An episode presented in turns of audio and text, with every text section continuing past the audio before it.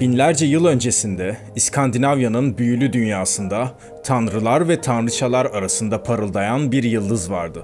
İşte burada Odin ve Frigg adlı tanrıların evladı olan Balder doğdu. Güzel ve iyilik dolu bu tanrı, halkın ve diğer tanrıların da sevgilisiydi. Ancak aydınlık ve güzellik kadar karanlık da her zaman var olmuştur.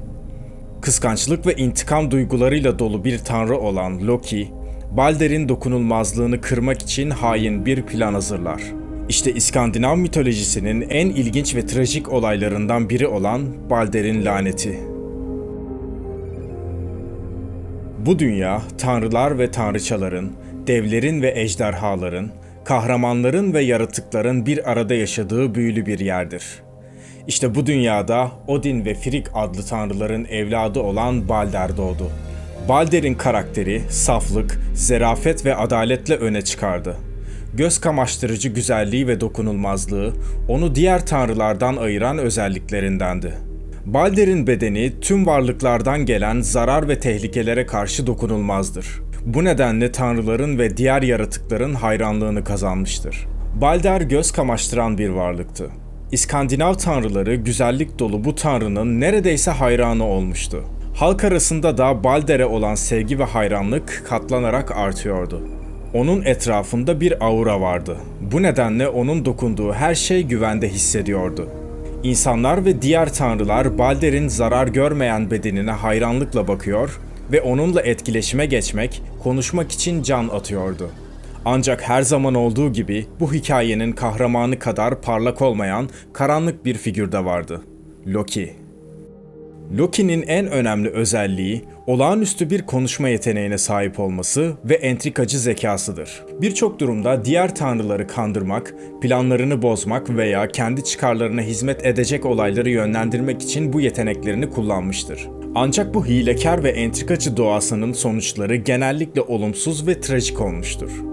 Tanrıların içinde de ara sıra kıskançlık ve intikam duyguları besleyen Loki, Balder'in popülaritesine ve dokunulmazlığına çok öfkelenmişti. Loki'nin kalbinde büyüyen karanlık düşünceler, Balder'in güvenliğini sarsacak bir plana dönüştü. Ökse otu verilen nadir bir bitkiyi buldu. Bu bitkiyi tanrılarca kullanılan bir tek zarar verici nesneye dönüştürmek için büyü ve sihirle donattı. Ökse otu oku adı verdiği bu hileli silah mistik bir şekilde Balder'in dokunulmazlığını kırabilirdi. Odin'in oğlu Balder, ökse otu bitkisi dışında tüm varlıklardan gelen zarar ve tehlikelere karşı dokunulmazdı. Loki tam da bu dokunulmazlık özelliğini kullanarak bir plan yapmıştı. Bir gün tanrılar arasında eğlenceli bir oyun düzenlendi. Tanrılar arasında eğlenceli bir şekilde yapılan bu oyunda birbirine zarar vermemek için silahsız ok atarak birbirlerini vurmaya çalışırlardı.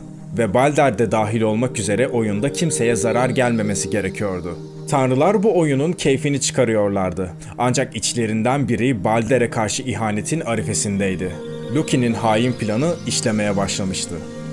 Loki, ökse otu okunu Odin'in diğer bir oğlu ve kör bir tanrı olan Hadır'ı kandırıp Balder'i öldürmek için yaptığı ökse otunu kör tanrı Hodır'a verir ve onu eğlencede Balder'in yanına yerleştirir. Hadır ökse otu okunu kullanarak dokunulmazlığıyla bilinen kardeşi Balder'e zarar verecekti.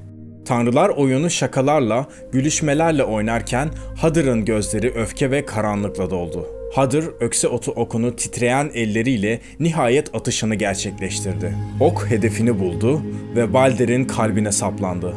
Bir an önce duruldu. Zaman dondu ve tanrılar dehşetle baka kaldı. Balder şimdi dokunulmaz olmayan bir şekilde yere düşerek hayatını kaybetti. Tanrıların en sevileni olan Balder'in ölümü bir yas ve hüzün dalgasının Asgard, tanrıların krallığı ve dünya üzerine çökmesine neden oldu. Balder'in annesi Frigg, oğlunun ruhunu geri getirmek için her yolu denedi ancak nafile oldu.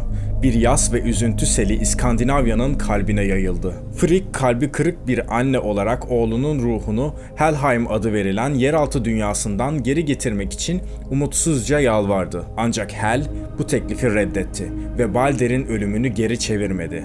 Balder'in cenazesi düzenlenirken güneş bile yas tutar gibi gözyaşlarıyla ışığını saklamıştı. İskandinavya en sevilen tanrılarının trajik ölümüne tanık olmuştu ve bu lanetli olay tanrılar ve insanlar arasında sonsuz bir hüzün ve ders dolu hikayenin başlangıcı olmuştu. Ve böylece Balder'in lanetinin öyküsü sona erdi. İskandinav mitolojisinin en parlak yıldızlarından biri olan Balder, kıskançlık ve hileyle şekillenen karanlık bir kaderin kurbanı oldu. Tanrılar ve tanrıçalar onun ölümüyle dolup taşan acı ve hüznü yüreklerinde taşıyacaklardı. Balder'in ölümü mitolojinin diğer hikayelerini de etkiledi. Niflheim adı verilen dünyanın buzullarından doğan bir ejderha olan Jormungandr, Balder'in ölümünden sonra kaçtığı yeraltı denizinde büyümeye başladı. Ragnarok adı verilen ve tanrıların sonunu getirecek büyük savaşın habercisi olarak bilinen olay yaklaşıyordu ve Balder'in ölümü bu destansı savaşın zincirlerini sıklaştırmıştı. Bu hikaye bizlere insan doğasının derinliklerindeki duyguların gücünü ve sonu gelmez arayışlarımızın etkisini hatırlatıyor. Kıskançlık, intikam ve hile çoğu zaman görünmeyen bir gücün işleyişiyle masumların trajik kaderlerine dönüşebilir. Ancak bu hikayede aynı zamanda bir ders de vardır. Saflığın, sevginin ve doğruluğun gücüne inanmak, karanlığın gölgesinde bile umudu korumaktır. Balder saflığın ve iyiliğin simgesiydi ve onun hatırası mitolojide her zaman aydınlıkta var olacaktı. İskandinav mitolojisi epik öyküler ve yaşam dersleriyle dolu bir hazinedir. Balder'in laneti de bu zengin mitolojinin derinliklerinden gelen önemli bir hikayedir. Onu hatırlayarak insanlık olarak güzellik ve iyilikle dolu bir dünya inşa etmek ve karanlığın etkisine karşı direnebilmek için birlikte çalışabiliriz. Unutmayalım ki hikayeler geçmişi yansıtırken geleceğe de ışık tutar.